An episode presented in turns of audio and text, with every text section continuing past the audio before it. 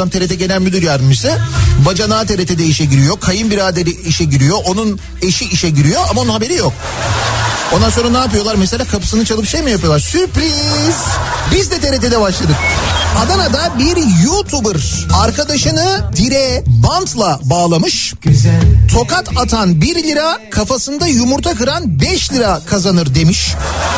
İstanbul Beyoğlu'ndan gelen bir haber var mesela. Beyoğlu'nda Filistinli turistin telefonunu çalan Tunuslu yakalandı. İşte Beyoğlu'nun geldiği durumu en güzel anlatan Daiki'nin sunduğu Nihat'la muhabbet hafta içi her sabah saat 7'den 9'a Türkiye'nin en kafa radyosunda. Benzersiz tasarruf teknolojileriyle performansı ve tasarrufu yüksek Daikin yeni nesil akıllı kombi Nihat'la muhabbeti sunar. Yağmur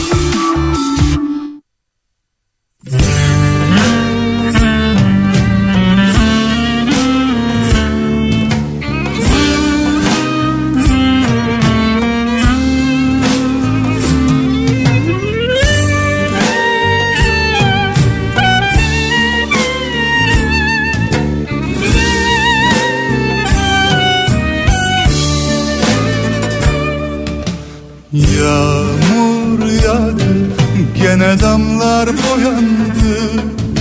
Sen kadar uyandı. Yağmur yağdı gene yıkandı kalbim. Aşk kapıma dayandı. Dilimde şarkılar Hepsi aşktan yakını Hepsi aşktan sakınır. Yar senin kalbin kırılmış. Sözler sana dokunur. Ama bak aşk sende de var. Gözlerinden okunur. Yar senin kalbin kırılmış. Sözler sana dokunur. Ama bak aşk sende de var. Gözlerinden okunur Sen sen sen aşkı bilsen Başka bir dünyaya gitsen. Sen sen sen aşkı bulsan Sevluka gibi sarılsan. Sen sen sen aşkı bilsen Başka bir dünyaya gitsen. Sen sen sen aşkı bulsan Sevluka gibi sarılsan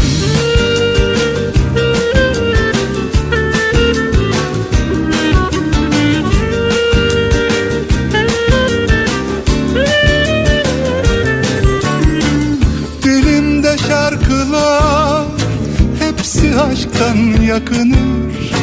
Yüreğimde kuşlar Hepsi aşktan sakınır. Yar senin kalbin kırılmış Sözler sana dokunur. Ama bak aşk sende de var Gözlerinden okunur. Yar senin kalbin kırılmış Sözler sana dokunur. Ama bak aşk sende de var Gözlerinden okunur. Sen sen sen aşkı bilsen Başka bir dünyaya gitsen. Sen sen sen aşkı bulsan Sevluka gibi sarılsan. Sen sen sen aşkı bilsen Başka bir dünyaya girsen Sen sen sen aşkı bulsan Sevluka gibi sarılsan Sen sen sen aşkı bilsen Başka bir dünyaya girsen Sen sen sen aşkı bulsan Sevluka gibi sarılsan Türkiye'nin en kafa radyosundan, kafa radyodan hepinize günaydın. Yeni günün sabahı günlerden çarşamba. Tarih 1 Mart. Şubat ayını geride bırakıyoruz. Yeni bir ayın başlangıcındayız. Eskiden Yağmurlu, rüzgarlı hem de böyle fırtınalı rüzgarlı ve soğuk bir İstanbul sabahından sesleniyoruz. Türkiye'nin ve dünyanın dört bir yanına. henüz daha ayrılmamıştık Yeni güne emekli uyananlar. Adam boyu kar senledin. Evet çok uzun zamandan beri uzun yıllardan beri konuştuğumuz emeklilikte yaşa takılma meselesi dün gece itibariyle Türkiye Büyük Millet Meclisi'nde e, kabul edilerek bitti. Yani emeklilikte yaşa takılanlar yaşa takılmadan emekli oluyorlar. 99 öncesinde e, sigortalı olanlar.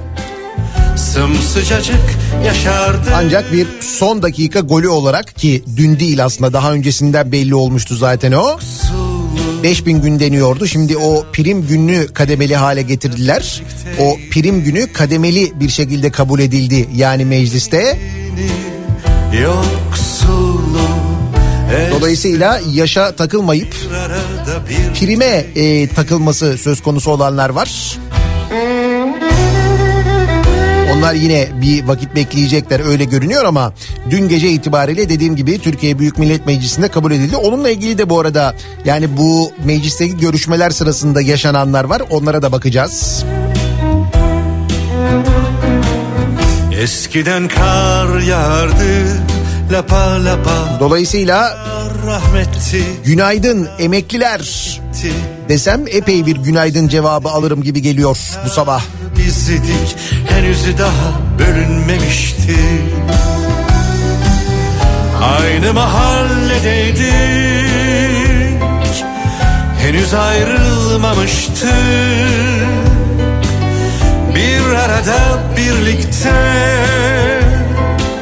Sımsıcacık yaşardık. Zenligini yoksulluk esnafı bir arada birlikteydi.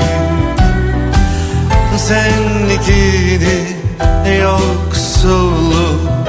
Esnafı bir arada birlikteydik Eskiden kar yağardı adam boyu Adamlar da adamdı o zaman.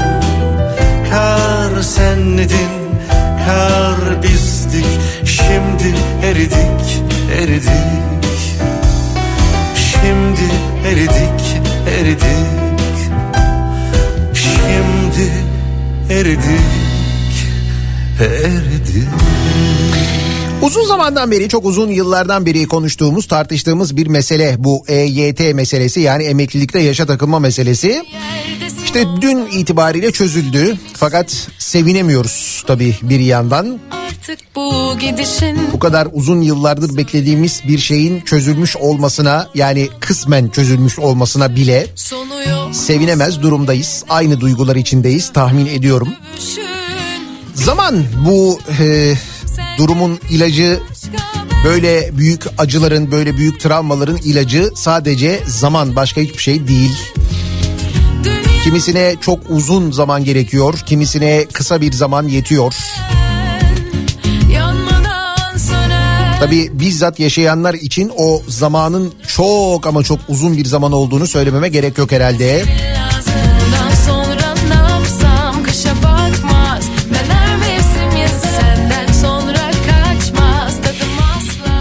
Konuşacağımız çok konu var. Deprem bölgesinden depremle ilgili öncesiyle ve sonrası ile ilgili haberler yine çok fazla.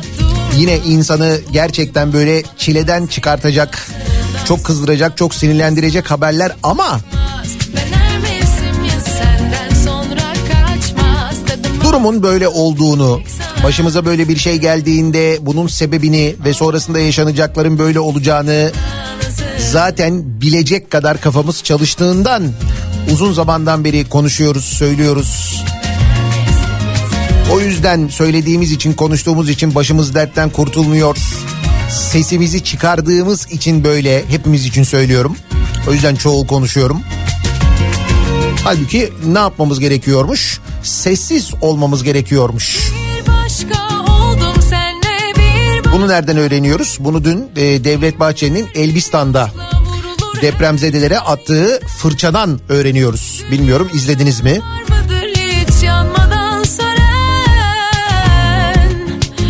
Onunla ilgili de konuşacağız elbette.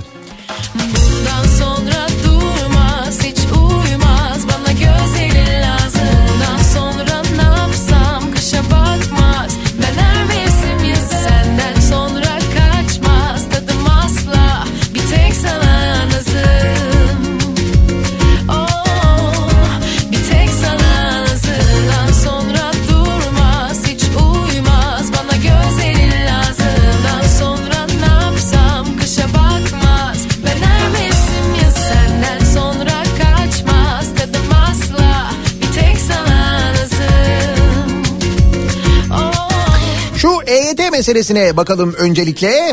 EYT'de mutlu son başlığıyla vermiş haberi.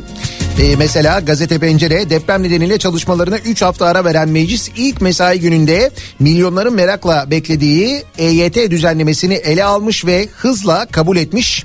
Yasal düzenlemeye göre prim gün sayısını ve çalışma sürelerini dolduran yaklaşık 2 milyon e, 250 bin kişi yaşa takılmadan emekli olabilecek. Teklif AKP, CHP, HDP, MHP ve İyi Partili 395 milletvekilinin oy birliğiyle yasalaşmış. Şimdi Cumhurbaşkanı Erdoğan'ın imzasının ardından yürürlüğe girecekmiş. Yalnız bu arada şöyle bir durum da yaşanmış onu da söyleyelim tabii. Ee, bu 5000 prim gününü doldurmasının yani 5000 prim günü ödenmesinin yeterli olacağını söyle, söylemişti. İlk bu EYT düzenlemesi e, yasal düzenleme ile ilgili çalışma başladığında Çalışma Bakanı hatırlayacaksınız kameraların karşısına geçmişti. Demişti ki yaşa takılmayacaklar 5000 prim gününü doldurmuş olacaklar 99'dan önce sigortalı olmaları yetecek demişti değil mi kadınlar ve erkekler için. Hiç Ve fakat sonra birdenbire böyle bir prim gününde e, bir 5000 ile 5900 arasında bir kademe çıktı ortaya. Bu dediğim gibi sonradan e, çıktı, sonradan çıkan bir mesele oldu. İşte bununla alakalı dün gece Türkiye Büyük Millet Meclisi'nde e, bir önerge verilmiş. Muhalefet e, demiş ki bu 5000 prim günü olsun, sabit olsun, 5000 prim günü olsun denilmiş. Ve bilin bakalım ne olmuş? Tabii ki bu 5000 prim günü önerisi AKP ve MHP'nin oylarıyla reddedilmiş sevgili dinleyiciler. Dolayısıyla o prim gününe takılanlar mesela borçlanıp e, 5000 güne tamamlayanlar ama yine beklemek zorunda kalacak olanlar bunu da bilsinler de Kaldı ki şayet seçim olmasaydı bu EYT'nin de geçmeyeceğini geçmiş seçimlerden biliyoruz. Geçmiş dönemlerden biliyoruz. Hatta bu EYT'liler için e, oldu çift dikiş falan diye böyle kızıldığını, e, emeklilikte yaşa takılanların hor görüldüğü zamanları, fırça atıldığı zamanları da biliyoruz. Onları da unutmadık.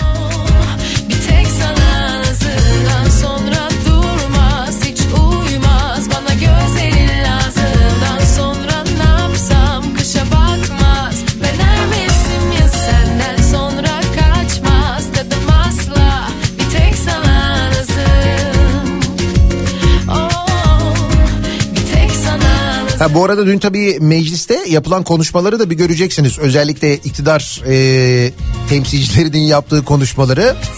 İşte bu sorunu biz çözerdik zaten Cumhur İttifakı dedemi yapar bilmem ne falan. Sanki 24 yıllık bir sorundan bahsediyoruz. 99 senesi düşünün. Bunun 21 yılında arkadaşlar iktidardaydı zaten. Çözmediler çözmediler şimdi çözdüler. Bu şimdi çözdükleri meseleyle ilgili de diyorlar ki e çözdük mü biz çözerdik zaten falan diyorlar. 21 yılda. Onu da neden çözdüklerini biliyoruz.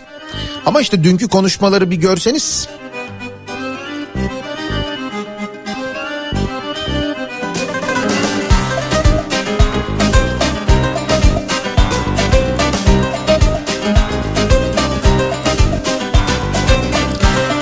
Güzel mesajlar geliyor. Bana artık mimar şule değil emekli şule diyeceksiniz. Karavanımı da aldım. Ayrılıklar Habersiz, gündemsiz, dertsiz, tasasız günler hayal ediyordum ama buruk bir sevinç var içimde doğal olarak sevinemiyorum diyor emekli olan Şule mesela. Emekli Şule. yaman be aman aman Ben de öyleyim. Emekli radyocu diyeceksiniz bundan sonra. Bana kaldı dertler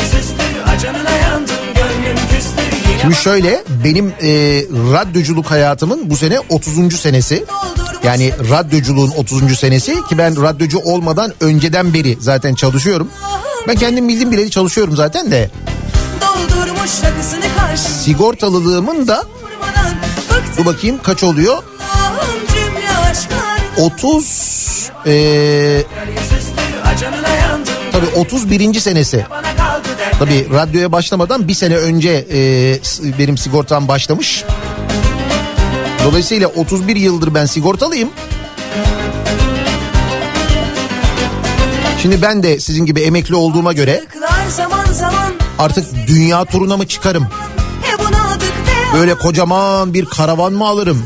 Değil mi? Sizin de öyle planlarınız vardır herhalde. Dünyada bütün emekli olanların yaptığı gibi o emeklilik e, parasıyla önce bir dünya turuna çıkıp ondan sonra yan gelip yatarak Mesela kışın Türkiye'de havalar soğuduğunda sıcak ülkelere gidip orada e, kışı geçirerek falan.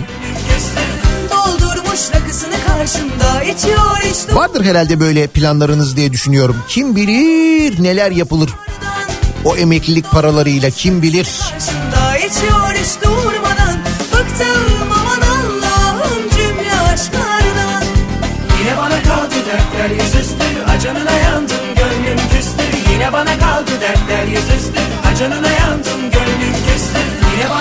Bir de tabii şöyle bir durum var. Şimdi e, emekli olabildiği halde e, emekli olamayacak olanlar var. Yani nasıl? Yani emeklilikte yaşa takılan e, bu yasal düzenleme ile birlikte ki dün mecliste kabul edildi bir kez daha hatırlatalım radyosunu yeni açanlar için.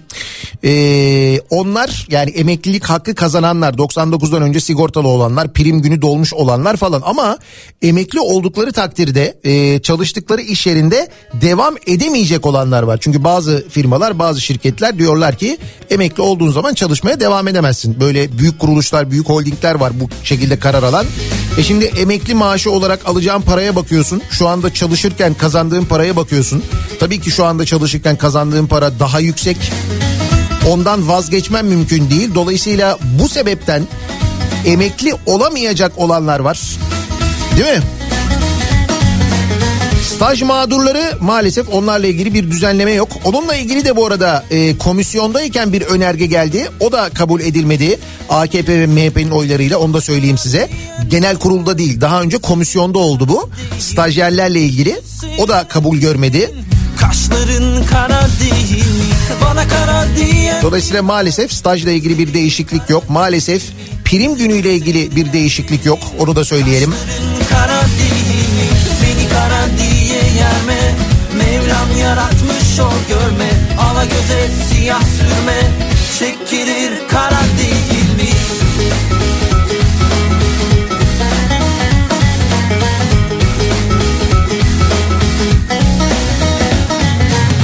Hint'ten Yemen'den çekilir. İner Bağdat'a dökülür. Türlü tama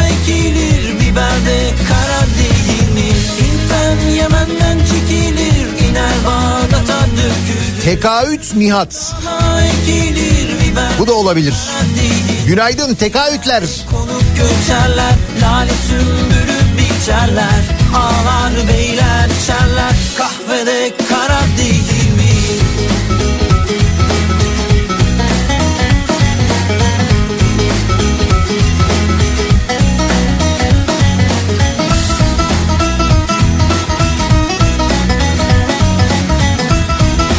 Ben 2016'da emekli oldum. Tecrübelerimi paylaşmak isterim. Öyle mi? Güzel bak yeni emekli olanlar için böyle bir e, tecrübe önemli. Görenler desin 2016'da emekli oldum. Şöyle oluyor. Emekli maaşıyla emin önüne bile gidemiyorsun. Fatura ödemeleri, emin önünde alışveriş, maaş bitiyor zaten.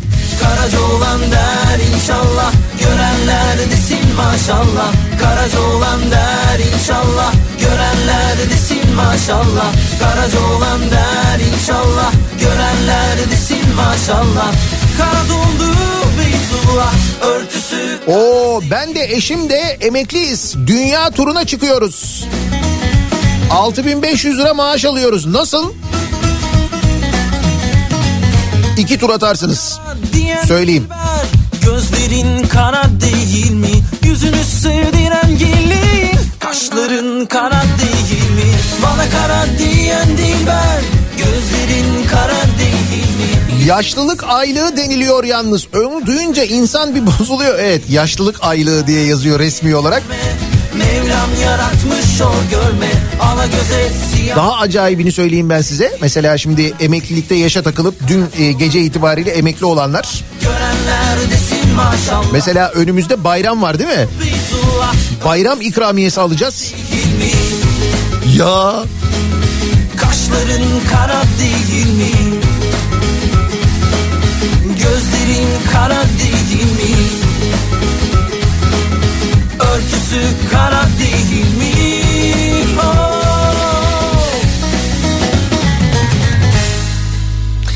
Çarşamba gününün sabahındayız. Acaba sabah trafiği ne durumda? Dönelim hemen trafiğin durumuna bir bakalım.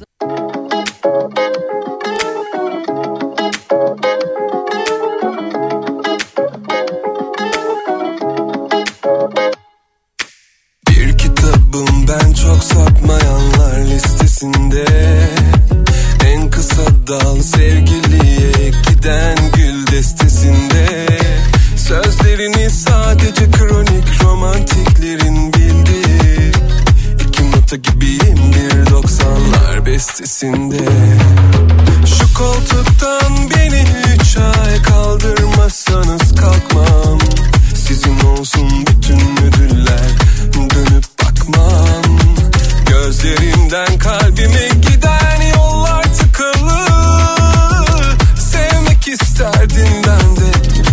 kapalı. Yani bir beklentim yok kimseden. Karışmayın bana o yeter inceden. Yaşar giderim köşemde sessiz sessiz. Çok şey alıp götürdüler benden. Bilmiyorsunuz tabi hiçbiriniz. Arkadaşlar kalanıma hoş geldiniz Dolandım durdum dün yalnızlar körfezinde Kafa Radyo'da Türkiye'nin en kafa radyosunda devam ediyor. Daiki'nin sunduğu Nihat'la muhabbet. Ben Nihat Sırdar'la.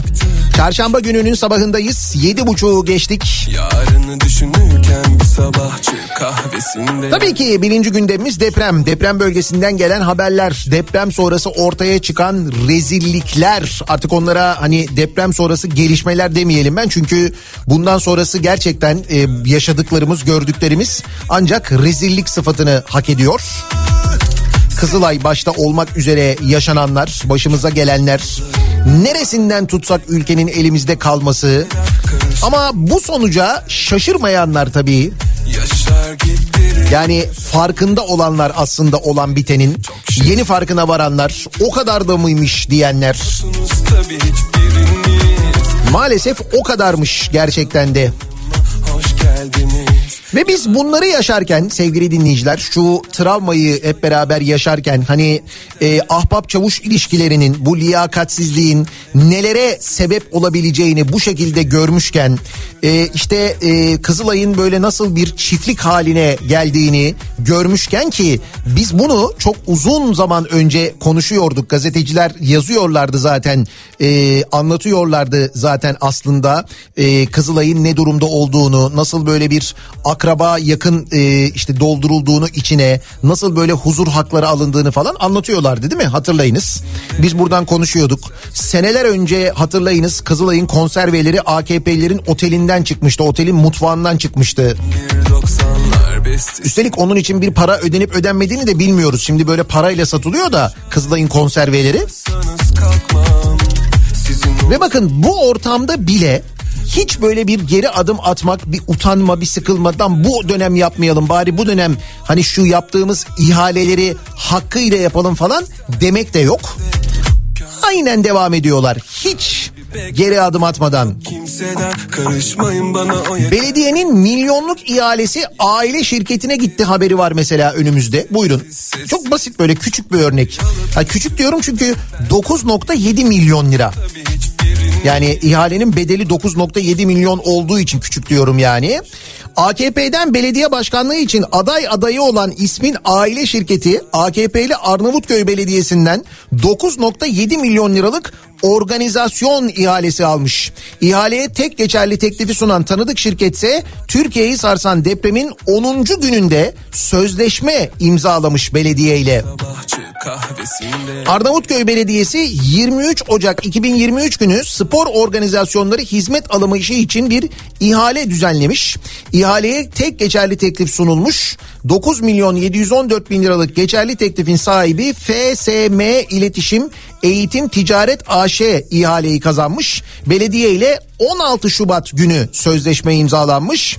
İstanbul Ticaret Odası kayıtlarına göre şirketin yönetiminde Şule Erol ve Semra Erol bulunuyor.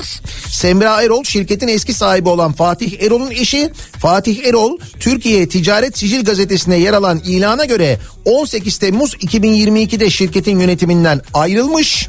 Avukat Fatih Erol 2014 seçimlerinde Gazi Osman Paşa Belediye Başkanlığı için AKP'den aday adayı olmuş.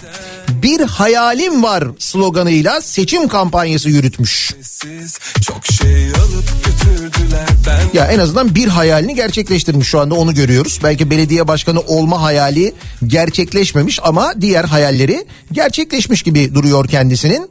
Bu arada bu Erol'un aile şirketi bugüne dek birçok AKP'li belediye ve bakanlıkla çalışmış. Yaşar giderim köşemde Cumhurbaşkanı'nın oğlu Bilal Erdoğan'ın mütevelli heyeti başkanı başkan vekili olduğu İbni Haldun Üniversitesi'nin logo tasarımı, 2017 yılında Metro İstanbul'un metroya anne eli değerse projesi, Eyüp Sultan Belediyesi'nin 3. Film Akademisi sezon açılışı, 2017 yılında Aile ve Sosyal Politikalar Bakanlığı'nın 25 Kasım kadına yönelik şiddet ve uluslararası mücadele günü kapsamında kamu spotu hazırlanması. geçmişim Merak ediyorsunuz yok kamu spotlarını kimler hazırlıyor diye. 2018'de Sultan Gazi Belediyesi'nin Türkiye'nin 100 yılı ve geleceği konulu uluslararası gençlik sempozyumu işleri yine bu şirket tarafından yapılmış.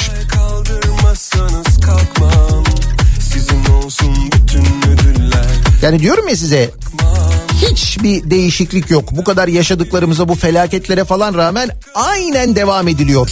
Sevmek isterdim ben de Dükkan kapalı Yani bir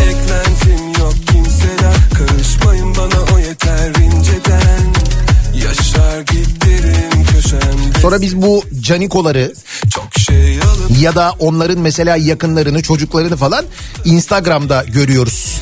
Acayip arabaların önünde fotoğraflar. Acayip böyle yatlar matlar falan değil mi? Onların önünde görüyoruz. Herhalde bu üçüncü ihaleden sonra falan o hale geliniyor, o kıvama geliniyor diye düşünüyorum. Sessiz sessiz çok şey alıp götürdüler Benden bilmiyorsunuz tabii kalın Cerrahpaşa Tıp Fakültesi'nin e, hasta e, e, hastalara hizmet e, vermeye bıraktığını söylemiştik. Dün konuşmuştuk hatırlayacaksınız. 99 depreminden sonra e, birçok binası hasarlı hale hem de ağır hasarlı hale gelen Cerrahpaşa Tıp Fakültesi'nin durumundan bahsediyorduk. Deprem öncesinde de aslına bakarsanız konuşuyorduk. Fakat bu son depremden sonra hem Cerrahpaşa'nın hem de Çapa'nın durumu daha da fazla dikkat e, çeker hale gelmişti. E, bir de orada çalışanlar da seslerini sosyal medya aracılığıyla duyurunca ne oldu? Cerrahpaşa'da hasta alımı durduruldu. Şimdi Cerrahpaşa Hastanesi'nin e, işte birimlerinin e, Yeşilköy'e taşınacağı bu Atatürk Havalimanı'ndaki hastaneye taşınacağı söyleniyor. E, dün hastalar e, boşaltılmış, başka hastanelere sevk edilmeye başlanmış bir kaos yaşanıyor aslına bakarsanız orada. Çünkü bu da planlı programlı bir şey değil. Halbuki 99 depremin üzerinden 24 sene geçmiş düşünün. Bu 24 senede yani orası 10 kere yıkılır 10 kere yapılırdı. Yapmadılar. Israrla ve inatla yapmadılar. Şimdi e, işte bu depremden sonra alel acele her şey yapılıyor. Yine bir işimiz de düzgün olmuyor anlayacağınız.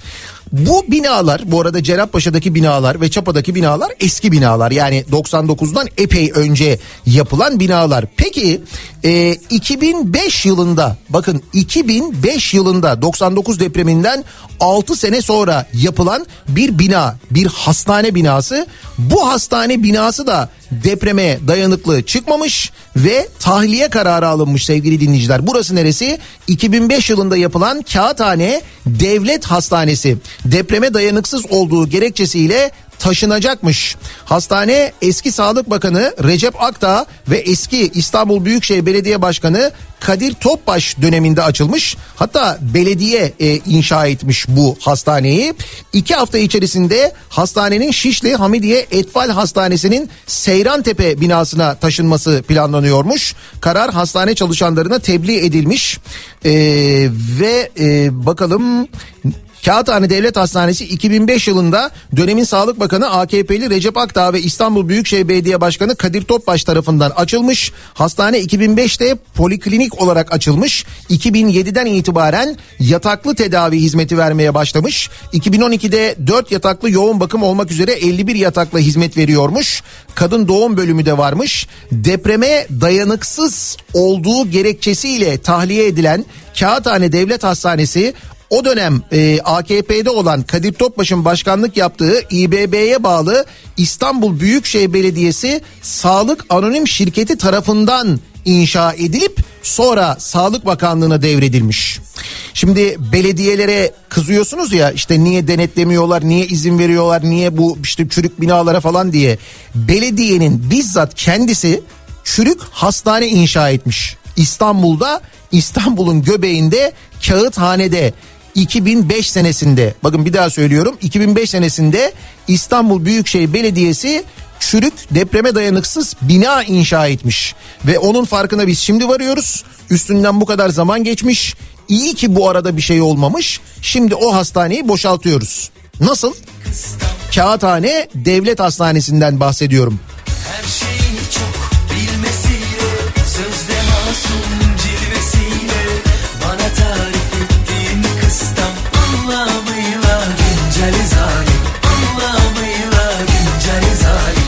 Bilmiyorum e, şaşıracak yeriniz kaldı mı? Yani Şimdi ben hala bu haberleri böyle gördüğümde okuduğumda hala şaşırıyorum. Şaşırmıyor değilim yani. E, yok artık bu kadar da olmaz falan diyorum ama Sonra diyorum ki tamam artık diyorum daha da şaşırmam diyorum. Sonra bir şey daha görüyorum yine aynı tepkiyi veriyorum. Hala şaşırıyorum şaşıracak yerlerim hala çalışıyor yani orada bir değişiklik yok.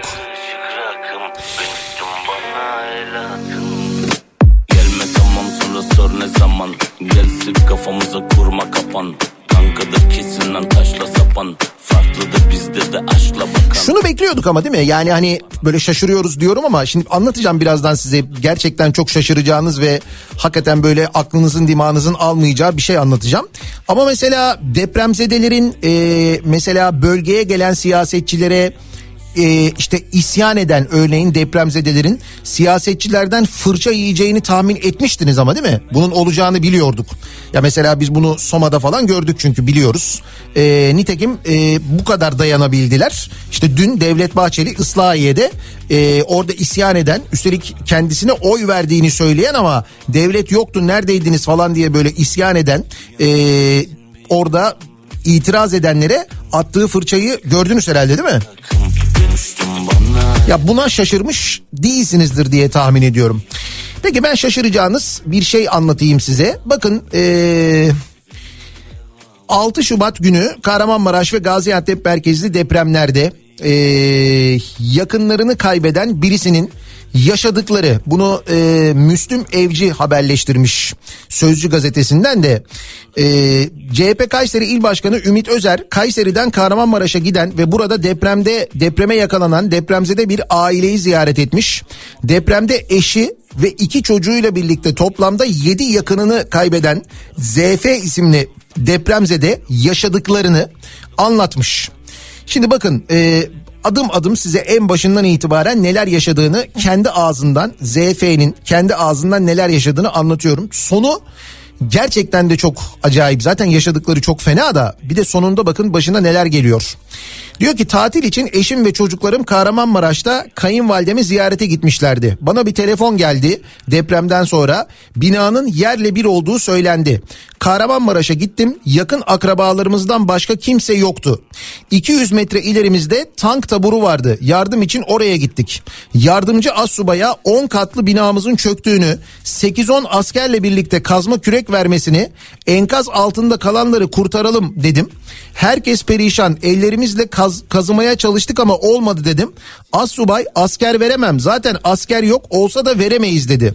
Oysa bir tank taburunda en az bin asker olur. Sizi Allah'a havale ediyorum tek güvencem sizdiniz. Ben de askerliğimi as değmen olarak yaptım. Bu mu karşılığı dedim ve çıktım. Ee, ters istikamette 200 metre ileride itfaiye birimi var. Oraya gittik diyor. Bakın Kahramanmaraş'ta yaşanıyor bütün bunlar. İtfaiye birimi var oraya gittik. İtfaiyenin yanındaki 3 binada enkaz haline dönmüştü. İtfaiyeden içeri girdim bir baktım ki itfaiye aracının içinde çay içiyorlar ve etrafı izliyorlar depremden sonra. Onlara abiler elinizi ayağınızı öpeyim. Ee, binin birinde kazma kürek getirin birlikte çalışalım. Kimi kurtarırsak dedim. Kafalarını çevirdiler. Biz yangın söndürürüz dediler. Orada AFAD'çılara bir ekibinizi bize verin dedim. Biz yetkili değiliz. Kepçe, operatör, projektör yok. Bunların hiçbiri yok dediler. Biz orada 3 gün devleti görmedik. Biz devleti baba bildik. Biz devleti kötülemiyoruz ama yanlış varsa yanlıştır. Depremin ikinci günü, birinci günü bunlar yaşanıyor. İkinci günü bir AFAD ekibinin geldiğini ancak onların da arama kurtarma faaliyeti başlatmadan gittiğini ifade eden acılı depremzede depremin ikinci günü 20-25 kişilik bir AFAD ekibi geldi. Binanın etrafını dolandıktan sonra kendi aralarında konuşup arabaya doluşup gittiler. Nereye gidiyorsunuz dedim. AFAD Koordinas- Koordinasyon Merkezi'ne gidip geleceğiz dediler. Gidiş o gidiş kimse gelmedi ifadelerini kullanmış. Depremin ilk üç gününde devleti göremediklerini ve marketlerin mülteciler tarafından yağmalandığına şahit olduklarını söyleyen ZF 3 gün boyunca orada ne asker ne de polis göremedik. Bu arada zaten e, nerede market var hepsini yağmaladılar. Koordinasyonun orada sıfır olduğunu gördüm ben. Tanıdığım her şeye herkes bitkin vaziyette ne yapacağını bilmiyor. WhatsApp'tan devlet yönetilir mi şeklinde konuşmuş. Günlerce arama kurtarma ekibini bekledikten sonra kızı, oğlu, eşi, kayınvalidesi ve kayınpederi dahil toplam 7 yakınının cansız bedeninin enkaz altından çıkarıldığını kaydeden ZF, eşi ve iki çocuğunun cenazesini Kayseri'ye getirdiğini söylemiş. Kayseri Büyükşehir Belediyesi'nin asri mezarlığa defnettiği yakınları için cenaze ücreti aldığını ifade eden acılı baba duruma tepki göstermiş. Kahramanmaraş'ta 7 yakınını kaybediyor. Bunların içinde eşi ve iki çocuğu var. Cenazelerini Kahramanmaraş'tan Kayseri'ye getiriyor ve Kayseri'de e, Kayseri Belediyesi'ne Kayseri Büyükşehir Belediyesi'ne bağlı asri mezarlığa defnedecek E, ve mezar parası alınıyor depremzededen. AKP'li belediyenin depremde hayatını kaybeden eşi ve iki çocuğuna ait 3 mezar için toplamda 825 lira para aldığını ifade eden depremzede ZF şöyle konuşmuş. Ailemi defnetmeden önce cenaze işleriyle benim samimi bir arkadaşım ilgilendi. Cenaze belgelerini alıp Kayseri Büyükşehir Belediyesi'nin asri mezarlığına gitmiş. Orada ondan 3 mezar için 825 lira almışlar. Belgesi var. Cebimde duruyor. Parayı kredi kartından çekmişler. Kayseri Belediyesi bu acı günümüzde mezar sattı bize. Hangisine yanayım? Çok para olmayabilir ama manevi bir şey var ortada. Saygı denen bir şey var. Benden o gün mezar parası aldılar. Onun yanına 3 mezar daha aldım. Elbette onu vereceğim. Biz ölmediğimiz için onların parasını ödedim. Ona bir şey demiyorum. Benden aldıkları mezar parası çok zoruma gitti. Acıyı hissediyorsan canlısın, başkasının acısını hissediyorsan insansın. Bazılarımız bu insanlığı maalesef yitirmiş. Benim işim müteahhitlerle değil. Sen kapıyı açık tutarsan hırsız elbet girer. Benim meselem kapıyı açanlarla. Eğer suçluysa kanun karşısında herkes hesabını versin. Yoksa vatandaşın devlete olan güveni sarsılır demiş bir depremzede. Başına gelenleri böyle anlatmış. Şimdi deprem sonrası o bölgede olanlar, yaşayanlar ya da o bölgeye gidenler hemen hemen benzer şeyler anlatıyorlar. Farkındasınız değil mi? Yani böyle ısrarla öyle değil böyle değil falan dense de hatta böyle dendiği halde aradan bir zaman geçtikten sonra evet işte gidemedik yapamadık edemedik diye böyle yavaş yavaş tornistan yapılsa da e, biz zaten onlar öyle demeden önce aslında bu kadar çok insanın anlattığının doğru olduğunu zaten biliyorduk. Mutlaka arada yanlış bilgiler vardır. Mutlaka insanlar o şokla bazı şeyleri görmemiş olabilir ama durumun genel olarak öyle olmadığını şimdi ortaya çıkan gerçeklerle insanların acıları geçtikten sonra anlattıklarıyla öğreniyoruz. Maalesef hep beraber görüyoruz sevgili dinleyiciler. Küldür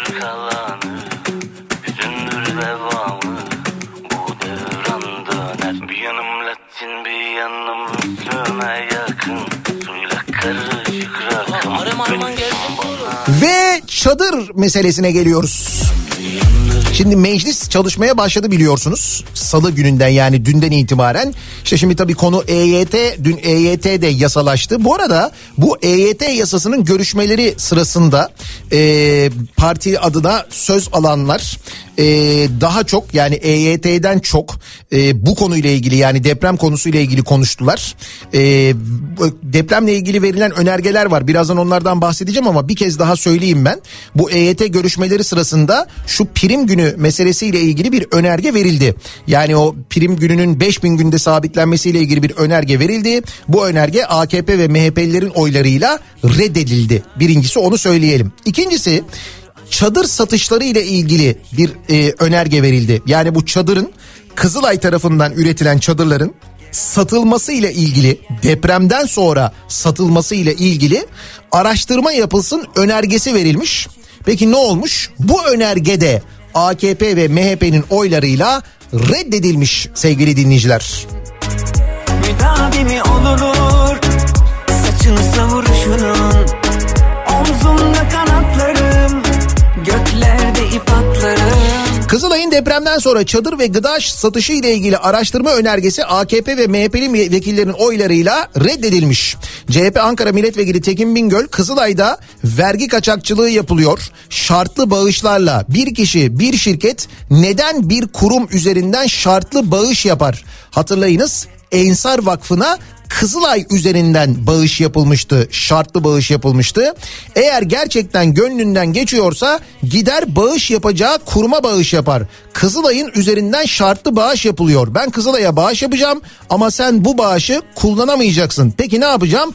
O bağışı benim öngördüğüm vakfa, cemaate, tarikata ya da kuruma vereceksin. Kızılay yapılan bağışlar vergiden muaf olduğu için vergi kaçakçılığı demiş. O zaman ne denmişti? Vergi kaçırmak değil, vergiden kaçınmak diye e, açıklamıştı bunu Kızılay'ın başkanı. Kızılay'ın başkanı bu arada hala Kızılay'ın başkanı. Yani en ufak bir değişiklik yok. Instagram'da pozlar vermeye devam ediyor. Buradayım diyor falan böyle şekilli şekilli. Baya baya böyle ergen gibi yani.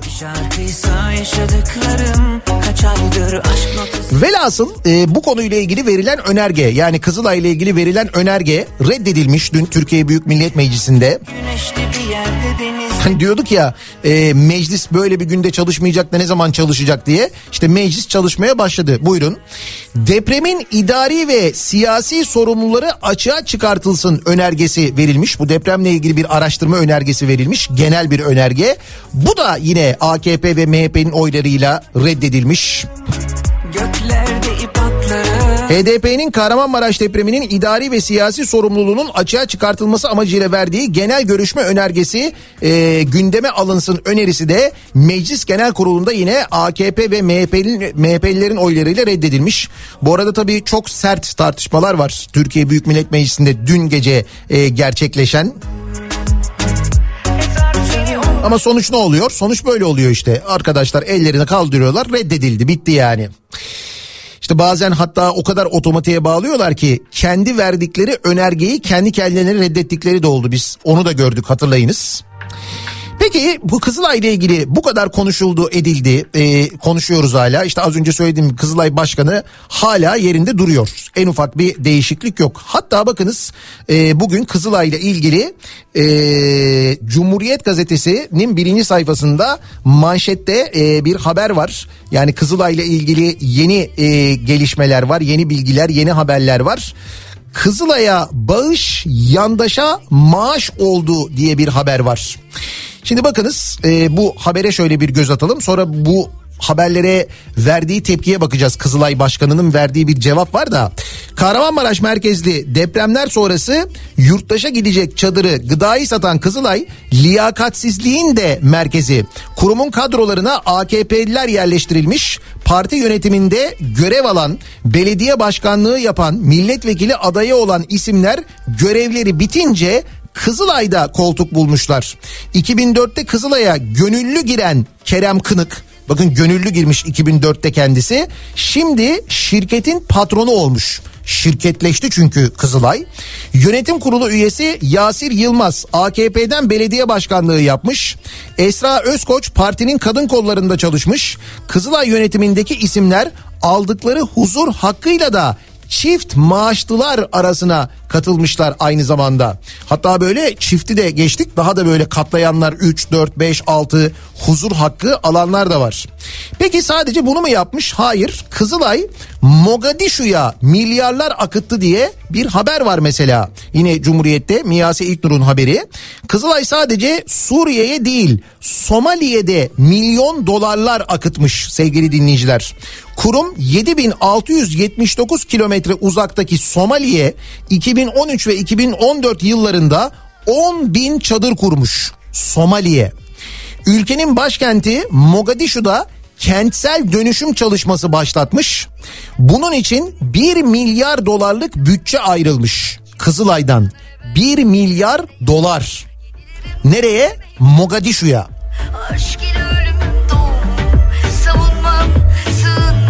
Şimdi biz o Kızılay'dan çadır bekliyoruz. Diyoruz ki nerede çadırlar? Diyorlar ki ahbaba sattık. Tabii onlar demiyorlar bu arada biz sonra öğreniyoruz. Sana içimi Sana ne ben seve seve yandım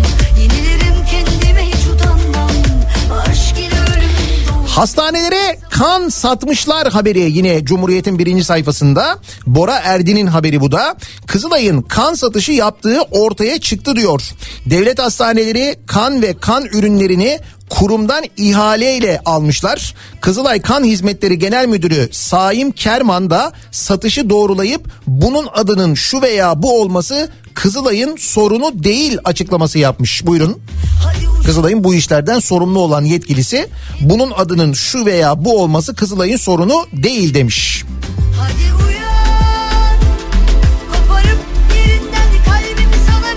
Ve bütün bu olanların üzerine bakın şu Kızılay'ın bu depremden sonraki rezilliklerinin öncesinden bahsediyorum ben size.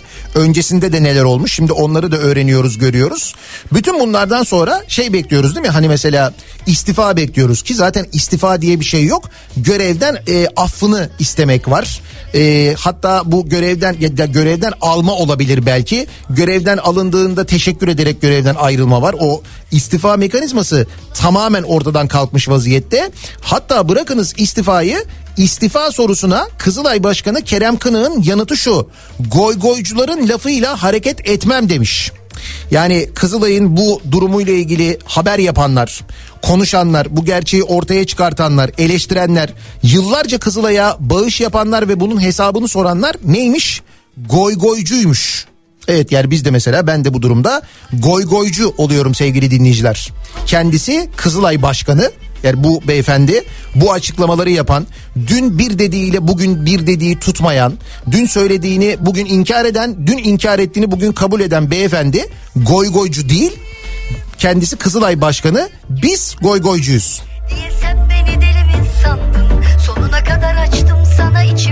Sana ne Peki böyle mi geçecek?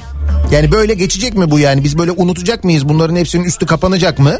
İşte kapanmasın diye Türkiye Barolar Birliği Kızılay yetkilileri hakkında güveni kötüye kullandıkları gerekçesiyle suç duyurusunda bulunmuş sevgili dinleyiciler. sandın Sonuna kadar açtım sana içimi Sana ne ben seve seve yandım Yenilirim kendime hiç utanmam Canım ne olacak suç duyurusunda bulunsalar diyebilirsiniz. Ki bence bunda şu anda haklısınız. Ve fakat bundan mesela 6 ay sonra bu suç duyurusu davaya dönüştüğünde ve üzerinden 6 ay geçtikten sonra Türkiye'de durum bambaşka olabilir. O zaman bu arkadaşlar diyemezler ne olacak ki ya da işte ne olacak ki bu e, suç duyurusuna bulunuldu ama bunlardan hesap sorulacak mı ki denilemeyecek. Belki de hesap sorulacak. O da bizim elimizde bu arada yani o hesap soracak sistemin iyileştirilmesi ve düzeltilmesi de yine bizim elimizde. Önümüzdeki seçimlerde ona hep beraber biz karar vereceğiz. Böyle devam etsin mi yoksa değişsin mi? O yüzden Türkiye Barolar Birliği'nin yaptığı bu suç duyurusu bence son derece önemlidir. Polis ışıkları gibi Kalbe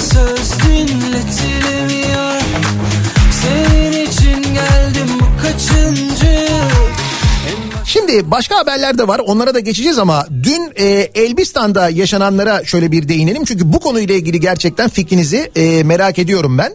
E, Elbistan'da depremzedeleri ziyaret eden MHP Genel Başkanı Devlet Bahçeli'yi vatandaşlar protesto etmişler sevgili dinleyiciler. Sosyal medyaya yansıyan görüntülerde Elbistan il olsun pankartı asan ve aynı isteklerini sloganlarla dile getiren Elbistanlı vatandaşlara MHP Genel Başkanı Bahçeli tepki göstermiş. Vatandaşların ne yapacağız onu bilelim diye itirazlarını sürdürmesi üzerine Devlet Bahçeli böyle bir günde böyle sloganlarla Sayın Cumhurbaşkanımızın ve diğer yetkililerin burayı ziyaretini sabote etmeye hakkınız yok. Sessizlik olacak hepsi dağılsın gitsin indirin şunları hadi bakalım diye sinirlenmesi dikkat çekmiş. O indirin şunları dediği kameraları kastediyor. Herkes böyle kameralarla çekiyor onları diyor indirin kameraları diyor indirin şunları diyor. Hadi bakalım diyor bir, bu görüntüleri bilmiyorum izlediniz mi baya böyle sinirli. Bu arada e, aslında yani orada orada e, oraya gelenler işte dediğim gibi Elbistan il olsun diye böyle itiraz ediyorlar. Fakat tabii böyle e, olunca yani böyle bir fırça yiyince e, Devlet Bahçeli'den böyle bir tepki görünce? Bir vatandaş Sayın Devlet Bey'im biz 2009'da Sayın Cumhurbaşkanımıza yaptık yapacağımızı yaptık memleket bitti halk göçüyor biz onun için çabalıyoruz biz memleketimizi seviyoruz. Ba- bakanımız ne derse Cumhurbaşkanımız ne derse bize amin 2009'da biz amin dedik şimdi yine amin deriz diye bağırmış sonrasında bir vatandaş. Ee, tabii Devlet Bahçeli böyle deyince hani böyle bir günde böyle işte sessizlik olacak hepsi dağılsın gitsin indirin şunları falan diye böyle e, böyle sinirli sinirli bağırıp gittikten sonra e, o sırada orada bulunan İçişleri Bakanı Süleyman Soylu'yla AKP Maraş Milletvekili Mahir Ünal e, vatandaşları teskin etmeye çalışmışlar. Şansını bir fark et Şimdi bu konuyla ilgili ne düşündüğünüzü bir yandan merak ediyorum gerçekten de. Üzülmek yok asla kandırma. Biliyorsun beni ne kadar da kolay. Üzerdin, severdin, alıştım aldırma. Demiyorsun bana yine gel bir kere. Sonunda üzülmek yok asla kandırma. Biliyorsun beni ne kadar da kolay. Üzerdin, severdin, alıştım aldırma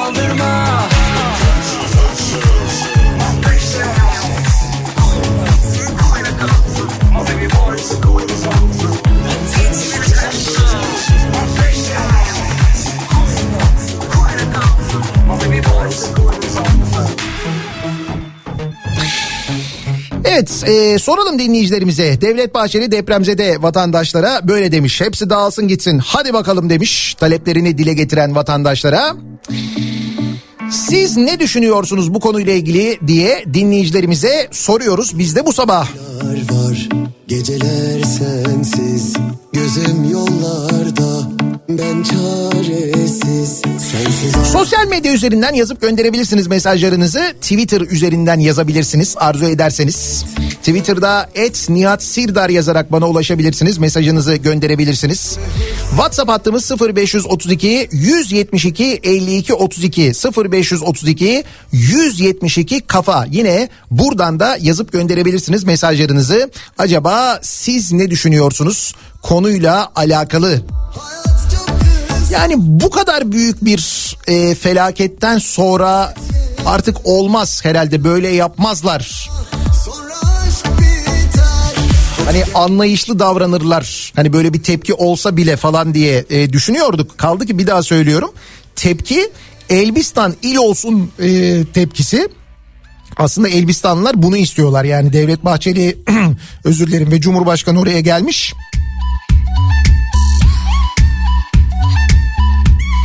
Aslında gösterilen tepki ya da istek diyelim biz buna böyle bir istek var ona sinirleniyor e, Devlet Bahçeli bir de. Ya onu da hoş görmüyor yani. Burada kendisi zaten genel olarak e, birçok şeye kızıyor. Hatta bakınız e, bir açıklaması var. Grup toplantısında diyor ki bir yıl içinde konutların yapılıp teslim edilecek olmasından dolayı ödleri kopmaktadır diyor. Şimdi depremde evlerini kaybedenler için bir yıl içinde konutların yapılacak olmasından ödleri kopmaktadır diyor. Bunu kimin için söylüyor? Muhtemelen muhalefet için söylüyor da burada şöyle bir sıkıntı var. Şimdi o bir yıl içinde kalıcı konutların yapılıp teslim edilecek olması ile ilgili e, mesela bilim insanlarının ödleri kopuyor gerçekten de. Evet çünkü bilim insanları diyorlar ki bölgede artçı sarsıntılar devam ederken temel atılması son derece yanlış diyorlar. Bak bilim insanları söylüyorlar bunu. Bunu siyasetçi söylemiyor, müteahhit söylemiyor.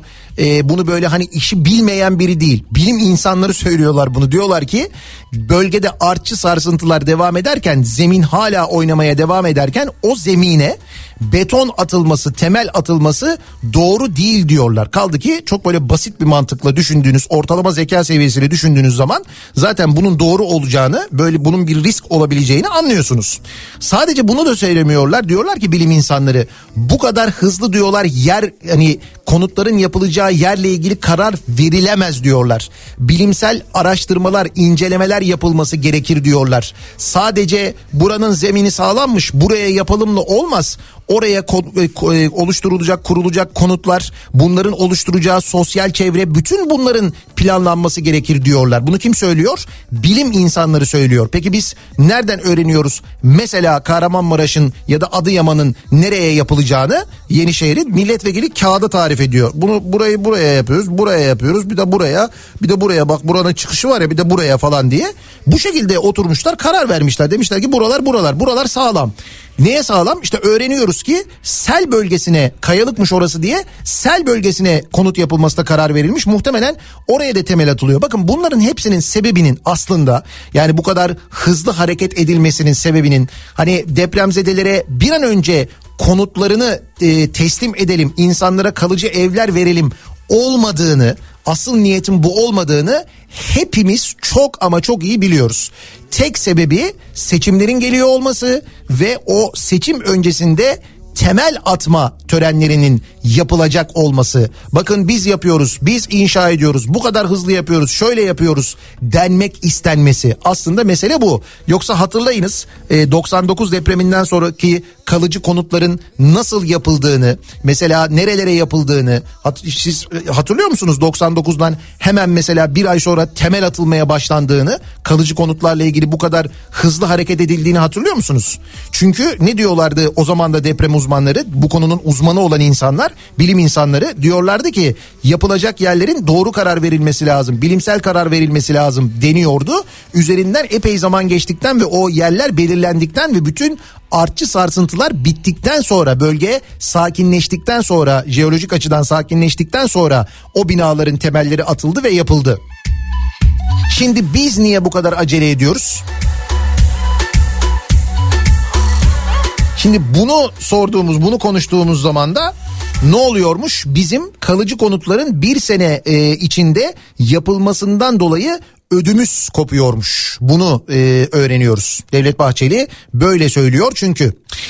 Ee, kısa bir ara verelim. O aranın ardından hemen buradayız. Bir kez daha soralım dinleyicilerimize. Siz ne düşünüyorsunuz? Dün Devlet Bahçeli'nin e, bu depremzedelere, taleplerini dile getiren depremzedelere tepkisiyle alakalı siz ne düşünüyorsunuz acaba diye soruyoruz. Kısa bir ara hemen ardından buradayız.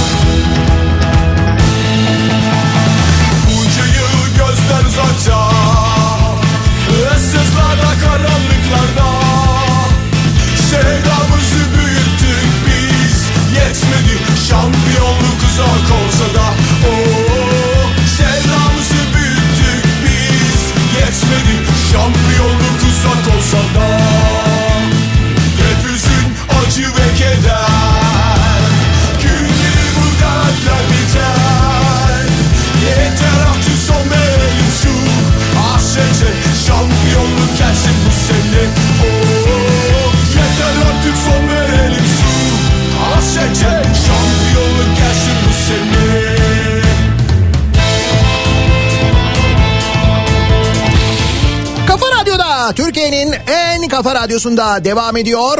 Daiki'nin sunduğu Nihat'la muhabbet. Ben Nihat Sırdar'la. Çarşamba gününün sabahındayız. 8'i 9 dakika geçiyor saat.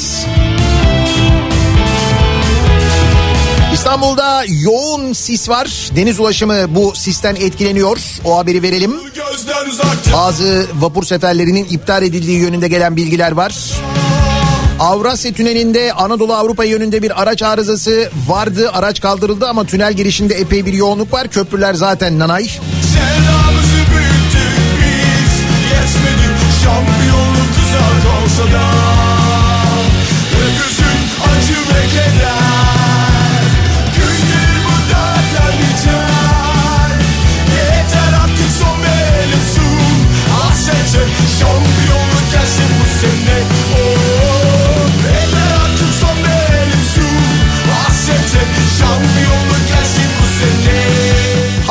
Başının tartışması. Bakın bugüne geliyoruz. Yine mevzu aslında Devlet Bahçeli'den çıkıyor. Çünkü hafta sonu oynanan maçlarda hükümet istifa sloganları atılmıştı ve bu sloganları çok şiddetli bir şekilde eleştirmişti. Maçlar seyircisiz oynansın gerekirse demişti. Beşiktaş üyeliğinden ayrıldığını söylemişti Devlet Bahçeli. Kendisinin zaten üyelik aidatını yatırmadığı için üyeliğinin düştüğünü öğrenmiştik. Dün dedi ki e, kara gümrüklüyüm ben bundan sonra artık dedim hayatıma kara gümrüklü olarak devam edeceğim dedi e, Devlet Bahçeli bu arada onu da e, söyleyelim artık kara gümrük taraftarıymış kendisi.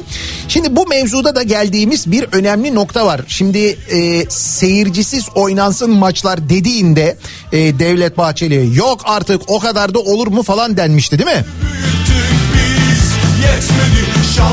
Kayseri Spor Fenerbahçe maçına Kayseri İl Güvenlik Kurulu kararı gereğince Fenerbahçe seyircisi alınmayacakmış sevgili dinleyiciler. Buyurun. Hep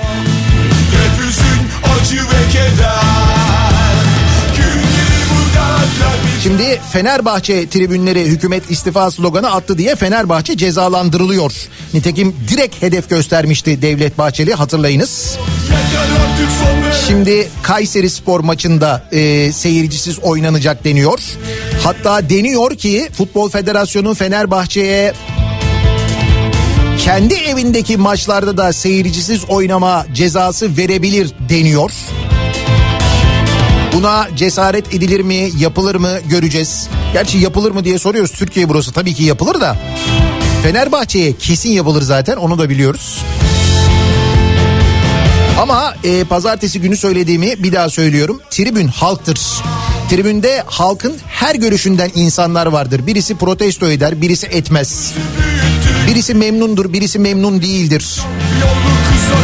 Tribün öyle bir yerdir. Öyle senin istediğin gibi tek tip olmaz yani. Tribünü bilmemektir aslında şu verilen tepkiler ve mutlaka eninde sonunda ters teper.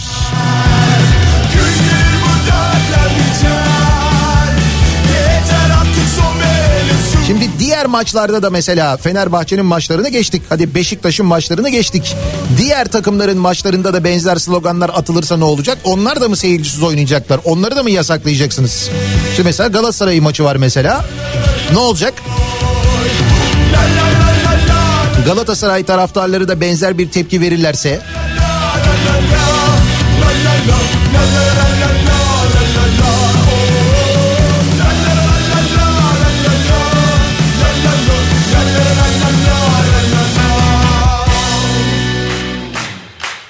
Çok gittiğimiz zamanlara Sesini taşa yazar Kanımızla yazıyoruz Tarih haklıyız kazanacağız Şimdi dinleyicilerimizden gelen mesajlara bir yandan bakalım.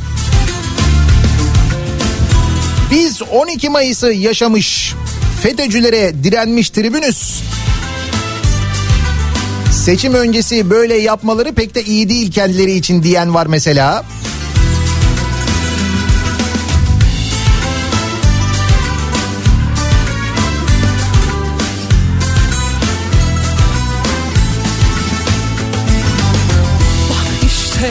Yaklaşıyor fırtına Elbistan'dan bir dinleyicimiz yazmış diyor ki insanlar Elbistan'ın il olmasını durumun ciddiyetinden istiyorlar. 10 binanın altısı yıkılmış 150 bin nüfuslu ilçe kimse dönmek istemiyor. İl olursa belki nüfus gelir diye taleplerini dile getiriyorlar Devlet Bahçeli'ye demiş. Hani oradaki insanlar bundan dolayı özellikle Elbistan'ın il olmasını istiyorlarmış o Devlet Bahçeli'nin kızdığı insanlar. Bu arada dün açılışı yapılan konteyner kent bir günde Trabzon Belediyesi tarafından yapıldı. Ee, teşekkürler kardeş şehir Trabzon'a. Zira hükümetten önce kurdular konteynerları. Elbistan'da elektrik var doğru ama su ve doğal gaz da varmış.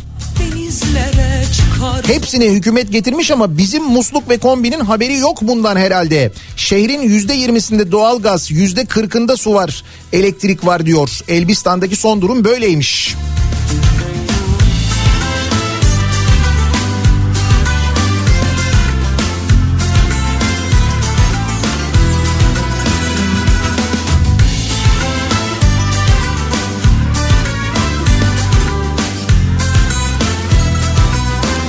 Kayseri Taraftar Derneği Kapalı Kale tarafına Fenerbahçeli taraftarların alınmasını talep etti. Şimdi onu diyorum ya tribün e, öyle bir şey değil. Bakın mesela kulüp yönetimleri, kulüp yöneticileri e, kulüpler birliğinin e, işte e, duyurusunu yayınlıyorlar ya da e, mesela e, kulüp yöneticileri böyle bazı kulüplerin yöneticileri böyle ağza alınmayacak çirkin ifadelerle açıklamalar yayınlıyorlar ya da kulüp yönetimleri ama tribünler öyle demiyor.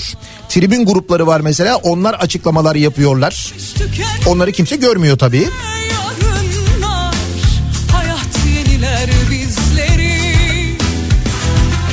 O zaman maçlar PlayStation ya da Xbox üzerinden online oynansın. En güzeli bu. Güzel seyircisiz maç. Seçmensiz seçim. Mesela bu da olabilir, bu da istenebilir yani.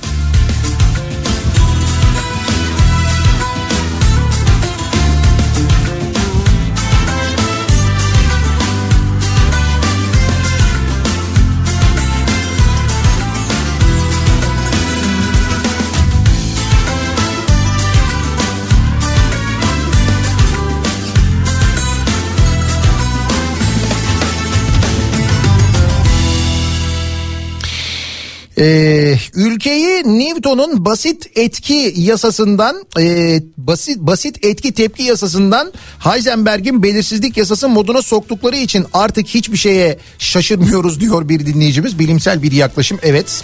Belki doğru bu şekilde okunabilir bu tepkisizliğimiz ya da şaşırmamam durumumuz.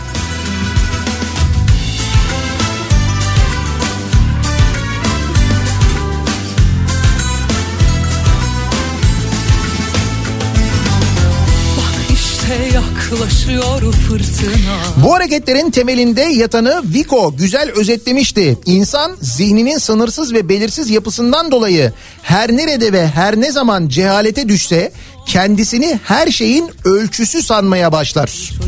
Sessizlik olacak. Mayıs ortası ya da Haziran'da büyük sessizlik olacak. Evlerinde tek başlarına otururken gerçekten fena bir sessizlik olacak diyor bir dinleyicimiz. Ne geçmiş tükendi Ne yarınlar Hayat yeniler bizleri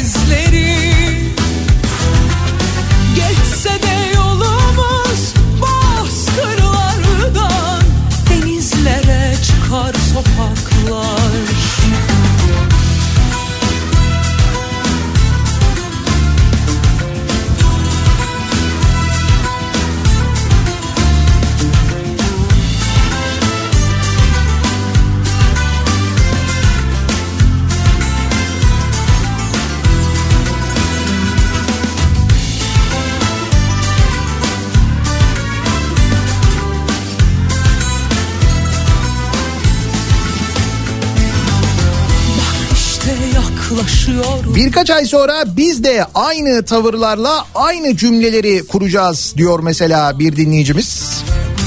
Yıllardan sonra, yollardan sonra şarkılar söylüyor çocuklar. Yıllardan sonra, yollardan sonra yeniden yan yana onlar. Az önce bahsettiğiniz milletvekili e, şehrin yeni yapılacak yerlerini kağıda bile sığdıramıyor. Adam A4 üzerine planlama yapıyor ama onu bile beceremiyor demiş bir dinleyicimiz. Hakikaten o da benim dikkatimi çekmişti gerçekten. A4'ün üzerine çizemedi. A4'ün dışına falan da taştı yani. Yani ne kadar planlı, ne kadar programlı yapıldığını, yeni şehirlerin nerelere kurulacağı ile ilgili ne kadar teknik e, çalışıldığını aslında belki buradan da anlıyoruz.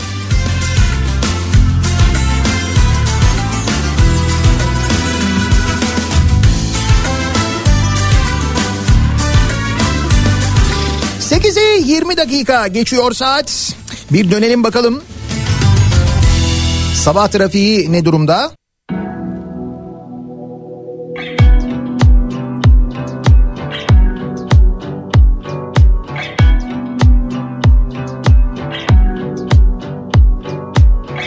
Teninin üzerinden kayan bir buzdur uzak bakışları. Hiç izlememiş olsaydım bu filmi canımı acıtırdı. Ama seni bilmek, seni bilmek, seni bilmek Beynimde bir kurşun. Seni bilmek, seni bilmek, seni bilmek en büyük ceza.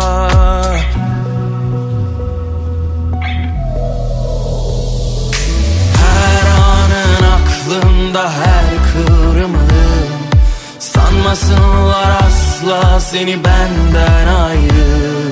Savrulur savrulur saçlarında hayatı. Seni sorsunlar benden bir tek ben anlarım.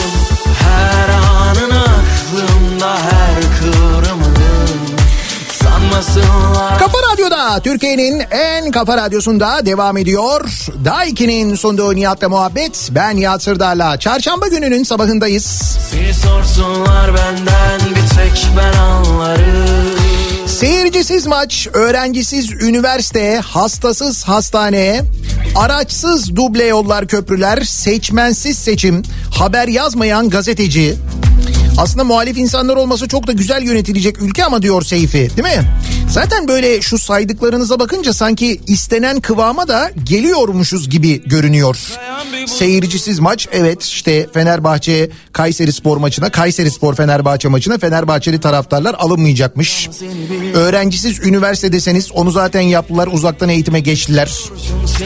Gerekçenin konaklama olduğu söylendi ama bakıyoruz hiç öyle değil durum. Hastasız hastane diyoruz. Hastaneler boşaltılıyor. Başka hastanelere hastalar naklediliyor. Araçsız duble yollar köprüler deseniz zaten garanti geçiş verilen e, köprülerin otoyolların o kadar da garanti olmadığı anlaşılıyor. Haber yazmayan gazeteci zaten var ki ona gazeteci denmez aslında. Seçmensiz seçim işte bir onu becerebilirsek eğer bir o kaldı. Seni benden ayrı saçlarında hayatı Seni sorsunlar benden bir tek ben anlarım Soma'da ayar, Maraş'ta ayar. Az kaldı fabrika ayarlarına geri dönüş olacak diyor mesela Rüya göndermiş.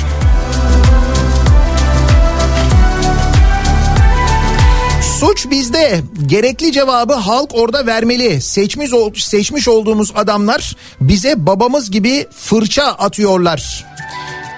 Yeri geliyor babamıza karşı çıkıyoruz. Neden seçtiğimiz insanlara karşı çıkmıyoruz diye sormuş bir dinleyicimiz. Yo herkes öyle değil. Karşı çıkan itiraz eden var. Sonu iyi bitmiyor tabii gerçi ama itiraz edenler de olmuyor değil oluyor. Ha, olanların başına neler geldiğini de tabii sonra görüyoruz. Bakın çok önemli önümüzde bir seçim var. Ee, belli ki 14 Mayıs'ta yapılacak öyle görünüyor şimdilik. Bütün bu yaşadıklarımızla alakalı aslında sözümüzü söyleyebileceğimiz, tepkimizi korkmadan ortaya koyabileceğimiz, söz hakkımızın olduğu ve kimsenin engelleyemeyeceği yegane şey o seçim. Dolayısıyla seçimde bu seçimde oy kullanmak artık giderek daha da e, önemli bir hale geliyor. Gerçekten de sevgili dinleyiciler çok elzem bir hal almış vaziyette. Ne olursa olsun, tarih ne zaman olursa olsun muhakkak seçimde oy kullanmak gerekiyor. Çok önemli. Teninin üzerinden kayan bir buzdur uzak bakışların Hiç izlememiş olsaydım bu filmi canımı acıtırdı Gazetelere bakalım bir gazete pencereye bakalım. Ee, şimdi tabii EYT bugünün en fazla konuşulan konularından bir tanesi olacak muhakkak deprem birinci gündem maddemiz. Ama onunla ilgili gelişmeyi tekrar aktaralım dinleyicilerimize. EYT'de mutlu son manşetiyle vermiş e, gazete pencere haberi. Deprem sebebiyle çalışmalarına 3 hafta ara veren meclis ilk mesai gününde milyonların merakla beklediği EYT düzenlemesini ele almış ve hızla kabul etmiş. Yasal düzenlemeye göre prim gün sayısını ve çalışma sürelerini dolduran yaklaşık 2 milyon 250 bin kişi yaşa takılmadan emekli olabilecek. Teklif AKP, CHP, HDP, MHP ve İyi Partili 395 milletvekilinin oy birliğiyle yasalaşmış. Şimdi Cumhurbaşkanı'nın imzası bekleniyor. Ardından yürürlüğe girecek. E, görüşmeler sırasında bu prim gününün 5000 ile sınırlanması, 5000 olması teklifi verilmiş. Bu teklif AKP ve MHP'li üyelerin oylarıyla reddedilmiş. Stajla ilgili bir değişiklik yok. O konuda çok ciddi bir beklenti vardı ama o konuda da bir değişiklik olmuş değil e, bekleyenlere onu da söyleyelim. Ha sonra ileride yapılır mı falan diyeceğim ama genelde e, zaten bu görüşme sırasında eğer olursa bir yasaya işte önergeyle ek yapılıyor. Öyle kabul ediliyor. Dolayısıyla ben bundan sonra o staj meselesiyle ilgili de bir şey olabileceğini pek sanmıyorum açıkçası. Hani torba yasanın içine falan konur deniyor ama zaten bu yasa hazırlanırken eğer öyle bir niyet var, vardıysa eklenirdi ve zaten geçerdi diye düşünüyorum ben. Ama umuyorum tabii sizin istediğiniz gibi olur.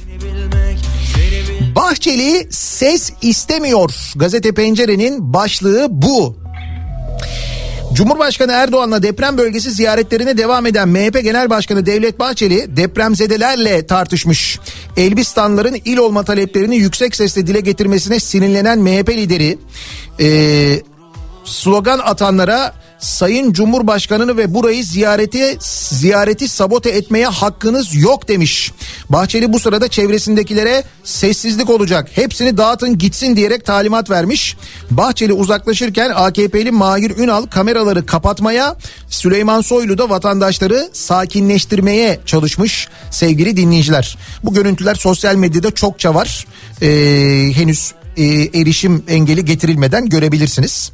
Bu arada o artık kara gümrüklü haberi de var. Beşiktaş kongre üyeliğinden ayrıldığını duyuran MHP Genel Başkanı Bahçeli yeni takımının kara gümrük olduğunu söylemiş. Bundan böyle kara gümrüklüyüm demiş.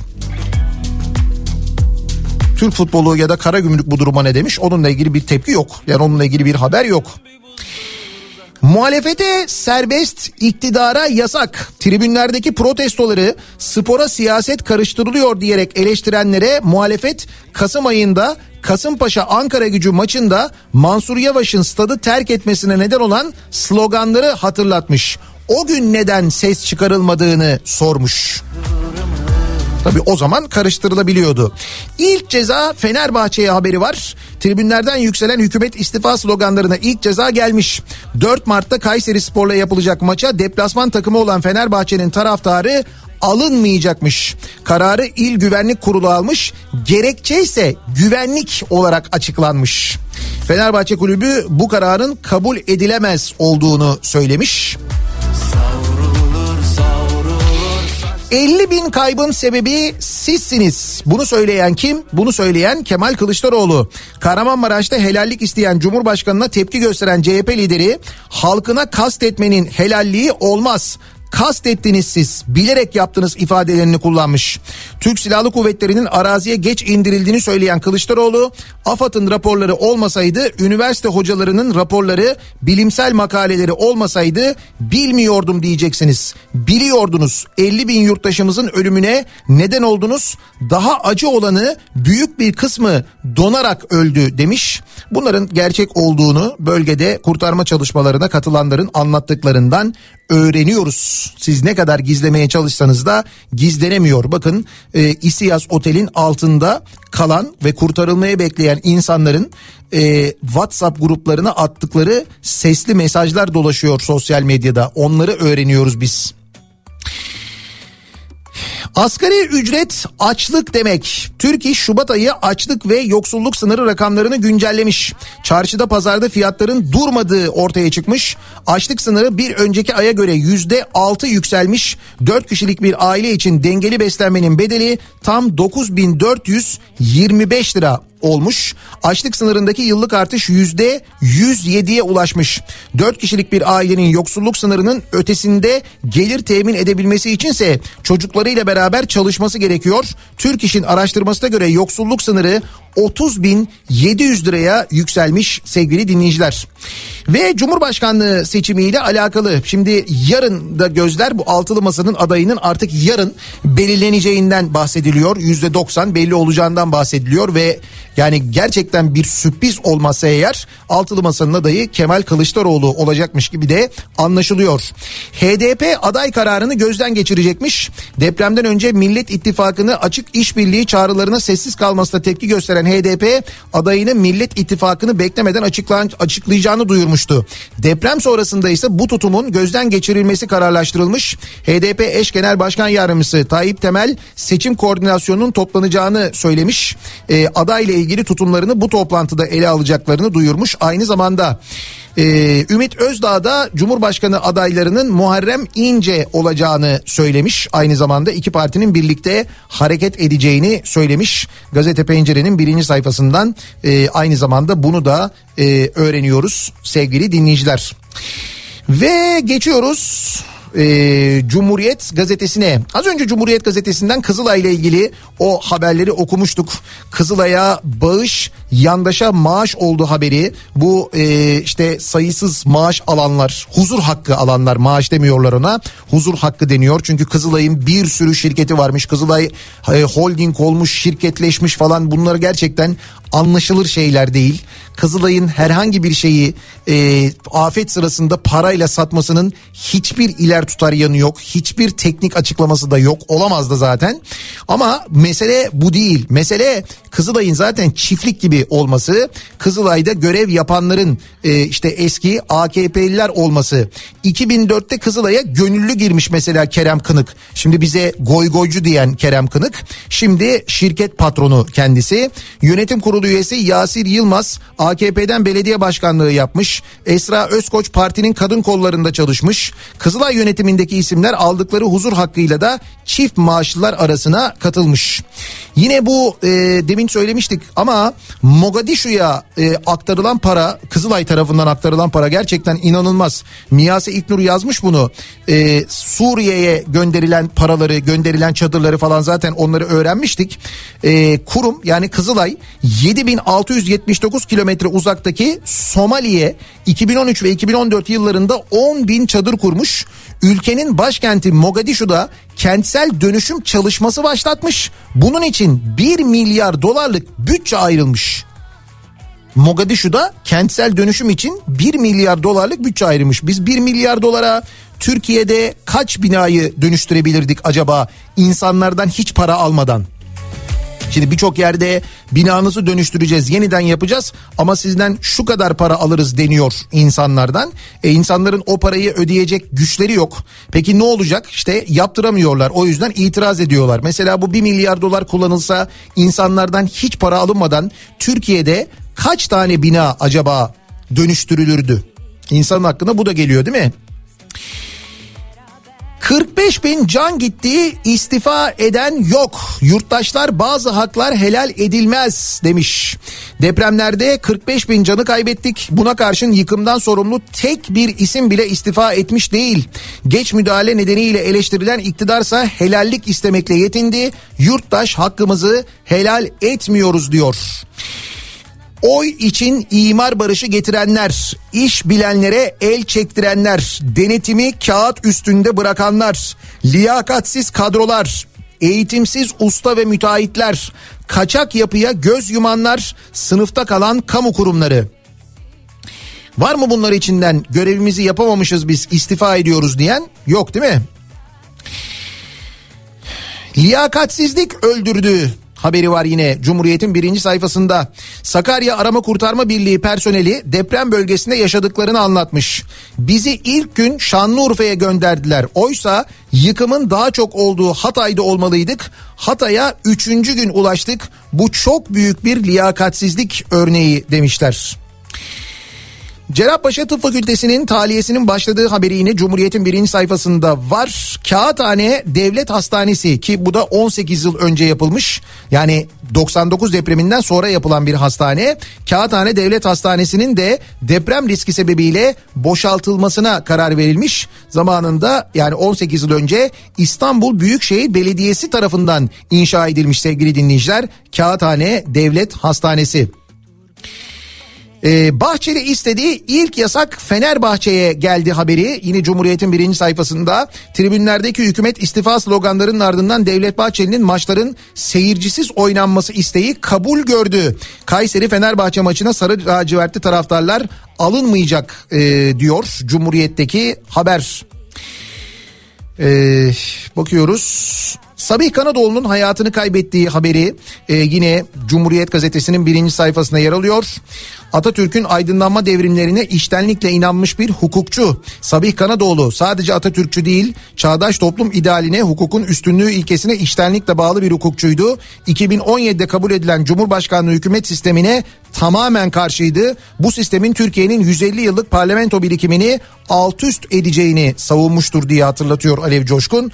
Nitekim bugün yaşadıklarımızı hep beraber görüyoruz. Kanadoğlu bugün Ankara Kocatepe Camii'nde öğle namazı, yarınsa Balıkesir Ayvalık Saatli Camii'sinde ikindi namazının ardından Ayvalık'taki aile mezarlığında son yolculuğuna uğurlanacakmış. Cumhuriyet Gazetesi'nin birinci sayfasından bu haberi de öğreniyoruz. Aynı zamanda sevgili dinleyiciler.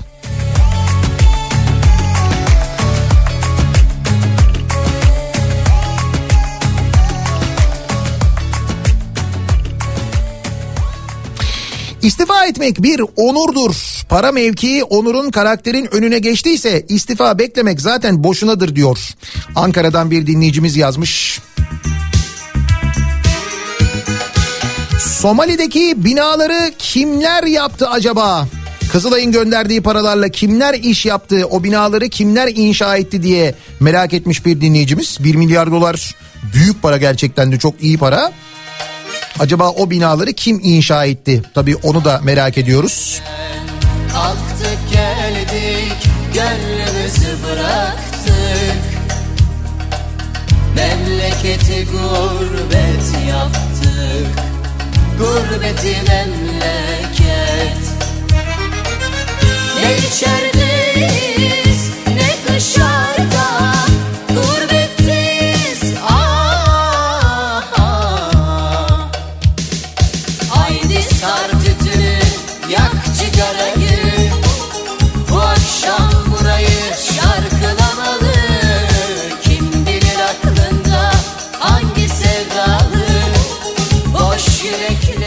sadece ahbaba değil depremden sonra çeşitli özel kurumlara da özel kuruluşlara da çadır sattığı haberini bir dinleyicimiz göndermiş de son dakika değil. Son dakika değil bu dünün haberi. Dün zaten biliyorduk bunları. Yani onu söylüyorum bakın deprem değil afet yok. Kızılay'ın yeterli çadır stoğu var ve çadır fabrikası var. Üretir ve çadır satar. Ama afet durumunda satmak ne demek ya? Afet durumunda yani Türkiye tarihinin gördüğü en büyük depremlerden birini yaşamış. Kızılay'ın deposunda çadır var bunu satıyorlar. Bunu hiçbir teknikle hiçbir bir teknik sebeple hiçbir e, mantıklı sebeple açıklayamazsınız. Olmaz yani. Kızılay'ın kuruluş amacına aykırıdır, ruhuna aykırıdır. En basit böyle hani düşünceye, sistemine aykırıdır. Yani Kızılay, afet, Hilali Amer Cemiyeti, deprem olmuş, afet var, çadır. Onu satmak, para almak yani hiçbir şekilde anlaşılır değil ya. Sen Kızılay'a kurban bağışlıyorsun. Senin kurbanlarından e, kavurma yapıyorlar. Konserveye koyuyorlar. Sonra bunu afet zamanı satıyorlar. Afet zamanı diyorum bak satıyorlar. kurşunlamalı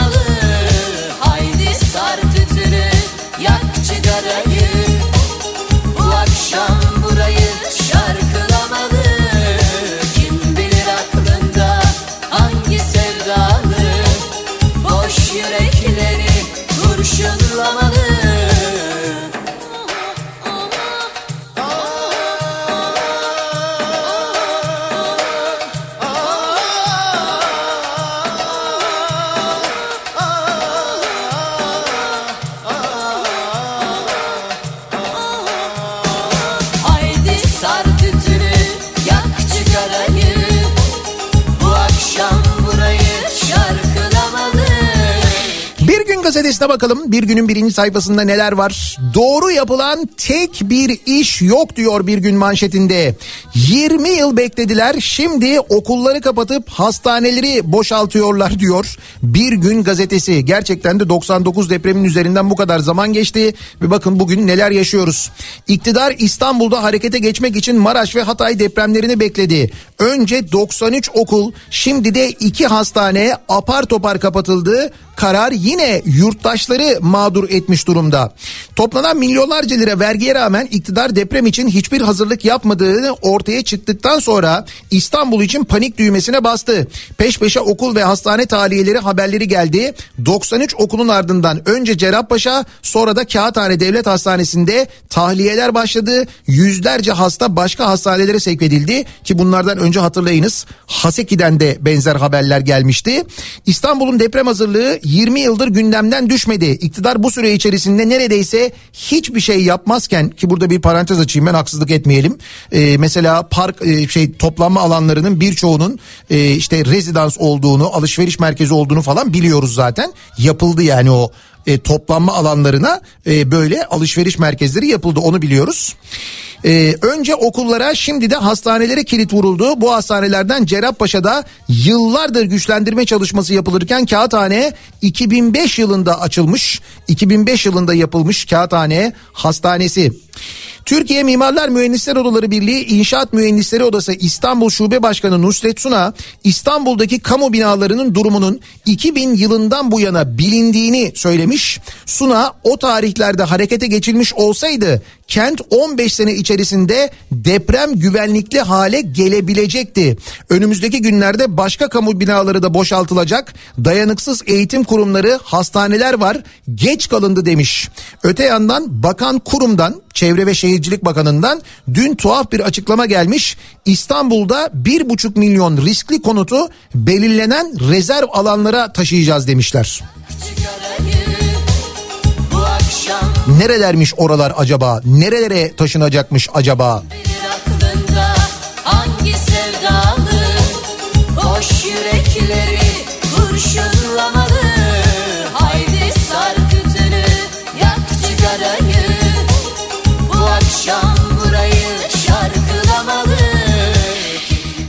Yitirilen 5000 kişinin kimliği hala meçhul haberi var. Bir gün gazetesinin birinci sayfasında sevgili dinleyiciler depremden kurtulanların imdadına yetişilemediği gibi yaşamını yitirenlerin tespitinde de geç kalındı. Halen yüzlerce kişi enkazda, hastane ve mezarlıklarda yakınlarından bir iz arıyor. Adli Tıp Hekimleri Derneği Başkanı Profesör Doktor Ahmet Hilal'e göre 5000 kişi kimliksiz gömülmüş. Profesör Doktor Halis Dokgöz ise kimlik tespitinde akut sürenin aşıldığı görüşünde. Biz önümüzdeki günlerde, aylarda, yıllarda kayıp insanların hikayelerini dinlemeye, yakınlarını arayan insanların hikayelerini dinlemeye devam edeceğiz. Onu anlıyoruz. Binalar değil ihmal ve kar hırsı öldürdü. 6 Şubat depremlerinde Adıyaman'da yıkılan ve Peygamber Derneği'nin öğrenci yurdu olarak kullanıldığı iddia edilen binaya yönelik keşif tutanağına ulaşmış bir gün gazetesi sevgili dinleyiciler. Tutanak onlarca yurttaşın ihmal ve kar hırsı sebebiyle öldüğünü ortaya koymuş. Buna göre betonun kaymasını önlemek için inşaatlarda kullanılan çıkıntılı demir yerine nervürsüz demir kullanılmış. Ayrıca kolon ve kirişlerin aralığı mevzuata uygun değilmiş. Bu şekilde öğrenci yurdu yapmışlar sevgili dinleyiciler. Adıyaman'da böyle bir öğrenci yurdu yapmışlar ve o yurt yıkılmış insanlar hayatını kaybetmiş. Rant bataklığını teşhir eden bir yeni mezarlık Antep Nurdağ deprem felaketinde yerle bir oldu. 41 bin nüfuslu ilçede en az 2200 kişi hayatını kaybetti. İlçenin yüksek tepesindeki tek mezarlığı doldu ve yeni mezarlar yapıldı. Bu mezarlar karışmasın diye üzerine ölenlerin eşyaları bırakılıyormuş. Bir mezara sahibini belli etmek için dal üzerine inşaat eldiveni konulmuş. Eldiven bu rant bataklığının içinden yardım ister gibi yukarıya uzanıyor diyor. Gerçekten çok e, insanın içini acıtan bir fotoğraf. Timur Soykan e, paylaşmış bu haberi bir gün gazetesinde. Kızılay'a bakınca AKP'yi görürsün haberi var sevgili dinleyiciler yine Bir Gün Gazetesi'nde. Skandalların merkezi Kızılay bir anlamda AKP'nin ülkeyi ne hale getirdiğinin de özeti gibi duruyor. Rüşvet, yolsuzluk, adam kayırma, koltuk kavgası ne ararsan Kızılay'da var. Kızılay 155 yıl önce kuruldu. Ülkenin en köklü kurumu durumunda. Devasa bütçeleri var. 2017 yılında 3 milyar 150 milyon lira gelir elde ettiğini açıklayan Kızılay'ın gelirinin 2021'de 7 milyar 935 milyon lira olduğu ifade edildi. Bu bütçeye sahip Kızılay'ın yöneticilerinin neredeyse tamamı aynı zamanda eski AKP yöneticisi ya da onların yakınlarından oluşuyor. Şimdiki başkan Kerem Kınık'ın üyeliğinden başlayarak bir dizi şaibesi var ama onun kişisel tarihinden öte Kurumun adı gazetemizin manşetlerinden inmedi diyor bir gün. Başkent Gaz'ın Kızılay üzerinden Ensar Vakfı'na 7 milyon 925 bin dolarlık bağışı, Yeryüzü Doktorları Derneği'ne hayvan kesme ve dağıtma karşılığı 1 milyon 295 bin lira ödeme bunlardan sadece birkaçı diye hatırlatıyor İsmail Arı ki bir günde İsmail Arı'nın gerçekten de böyle arşivi tararsanız Kızılay ile ilgili çok e, haberi var. Daha bu e, bugün bu kadar konuşulmazdan önce aslında anlatıyordu İsmail Arı bir günde Kızılay'ın ne durumda olduğunu, Kızılay'da neler yaşandığını.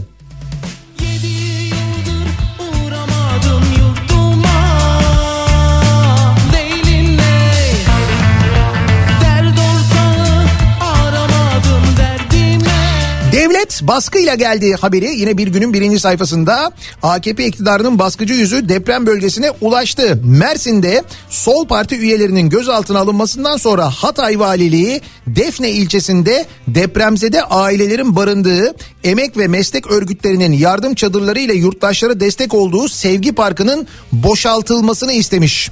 Karara tepki gösteren yurttaşlarla dayanışma gönüllüleri bölgede nöbete başlamış. Bu boşaltılmak istenmesiyle ilgili e, tartışmaların olduğu videolar var sevgili dinleyiciler. Sosyal medya üzerinden görebilirsiniz. Belki siz de e, izleyebilirsiniz. Gerçekten de çok... E, Acayip görüntüler. Hakikaten oradaki insanların tehdit edilmesi, günlerdir burada orada bu travmayı yaşayan insanların ve onlara yardım edenlerin tehdit edilmesi. Ee, sonra oradaki depremzedelerin siz yoktunuz bu insanlar vardı onlar baktı bize onlar yardımcı oldu diye itiraz etmesi. Ben seni gece oradan almasını bilirim şeklinde karşıdan gelen tehdit gibi şeyler. Yani bunlar deprem bölgesinde yaşanıyor işte akıl alır gibi değil ama evet yaşanıyor. Zaten bu tavrı e, bu tavrı göreceğimizi daha doğrusu depremzedelerin bundan sonra böyle tavırlar göreceğini e, dünkü Devlet Bahçeli'nin tavrından da 3 aşağı 5 yukarı anlayabiliyoruz. Bir de Sözcü gazetesine bakalım. Ee, bu arada bugün 1 Mart e, uzun zamandan beri duyurulan e, Sözcü televizyonu bugün itibariyle yayınına başladı. E, onu da hemen e, belirtelim. E, bugün yani bugünden itibaren bugün sabahtan itibaren içinde çok böyle kıymetli isimlerin olduğu bir yeni televizyon kanalı var artık. Sözcü televizyonu var. Yılmaz Özdil Sözcü televizyonun başında. E, Dijitürk 60. kanaldan D Smart 93. kanaldan TV Plus 69. kanaldan ve TV bu 69. kanaldan izlenebiliyor. Kablo TV'de 76. kanalda var. Uydudan da izleyebiliyorsunuz. Aynı zamanda Sözcü televizyonunu hatırlatalım. Hayırlı olsun diyelim.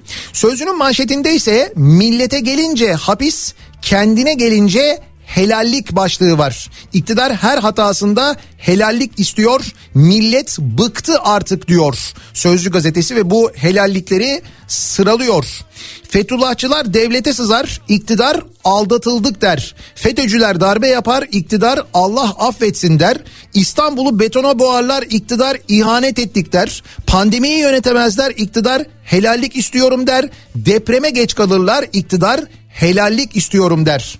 Vatandaş iktidarın yanlış politikalarını anayasal hakkı çerçevesinde eleştiriyor. Vay sen misin eleştiren? Hükümetten, AKP'lilerden tehdit ve hakaret yağıyor. İktidar yanlısı yargı harekete geçiyor, gerektiğinde hapse atıyor. İktidarsa hiçbir hatasını kabullenmiyor. Örneğin Erdoğan'ın her hayati hatada kandırıldık, aldatıldık, Allah ve milletim affetsin, hatalıyız, helallik istiyorum hamasetiyle bedel ödemiyor. Seçim öncesi halk bunu görüyor diyor Sözcü gazetesi birinci sayfasında. Halka çadır dağıtamadılar çocuklara para dağıttılar haberi o görüntü sözcünün birinci sayfasında da var.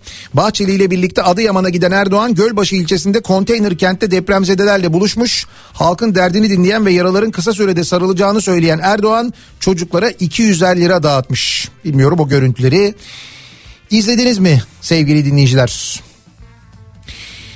Eee... Deprem uzmanı Profesör Doktor Ercan Ahmet Ercan gözaltına alındığı haberi var. Jeofizik Yüksek Mühendisi Profesör Doktor Övgün Ahmet Ercan sosyal medyadan yaptığı bir paylaşımdan dolayı dün akşam Elazığ'da gözaltına alınmış. Ahmet Ercan halkı kim ve düşmanlığa tahrik ettiği iddiasıyla adliyeye sevk edilmiş. Fenerbahçe taraftarına deplasman yasağı haberi var. Yine Sözcü'nün birinci sayfasında afete müdahalede geç kalan iktidarı hükümet istifa diye eleştiren taraftara ceza kesildi. Bu haftaki Kayseri spor maçına Fenerli taraftarlar alınmayacak diyor. Sözcü gazetesi. Şimdi ne olacak mesela bunu yaptınız diye Kayseri'ye almadınız diye bir sonraki e, içerideki maçta susacak insanlar öyle bekliyorsunuz öyle zannediyorsunuz herhalde. Yarın Millet İttifakı'nın adayı açıklanacak mı? Şimdi yarın 2 Mart Kürşat Zorlu biz İyi Parti olarak milletimizin neyi istediğini biliyoruz. Yarın 13. Cumhurbaşkanını 13. Cumhurbaşkanı belirlenecek demiş. Peki aday açıklanacak mı? Yani yarın bu isim belirlendikten sonra açıklanacak mı? Herhalde açıklanacaktır. Ya da onun için böyle ekstra bir tören ya da bir şey mi düzenlenecek öyle bir şey mi yapılacak onu da tam olarak bilmiyoruz. Milyonların beklediği EYT mecliste kabul edildiği haberi de var. Sözcü gazetesinde dün gece gece yarısına yakın e, mecliste kabul edildi. Meclisten geçti. Şimdi e, Cumhurbaşkanı'nın onayı ve resmi gazetede yayınlanması bekleniyor. EYT yasasının emeklilikte yaşa takılanlar yasasının prim gün sayısı ile ilgili bir değişiklik olmadı bu arada. Onu da söyleyelim. yani kademeli prim gün sayısı devam ediyor. 5000 güne indirilsin diye e, bir önerge verilmişti. Ancak o önerge dün e, AKP ve MHP tarafından reddedildi gece mecliste. Onun da bilgisini verelim ve artık veda edelim. Birazdan Kripto Odası başlayacak. Güçlü Mete Türkiye'nin ve dünyanın gündemini, son gelişmeleri sizlere aktaracak. Yarın sabah 7'de yeniden bu mikrofondayım ben tekrar görüşünceye dek. Hoşçakalın.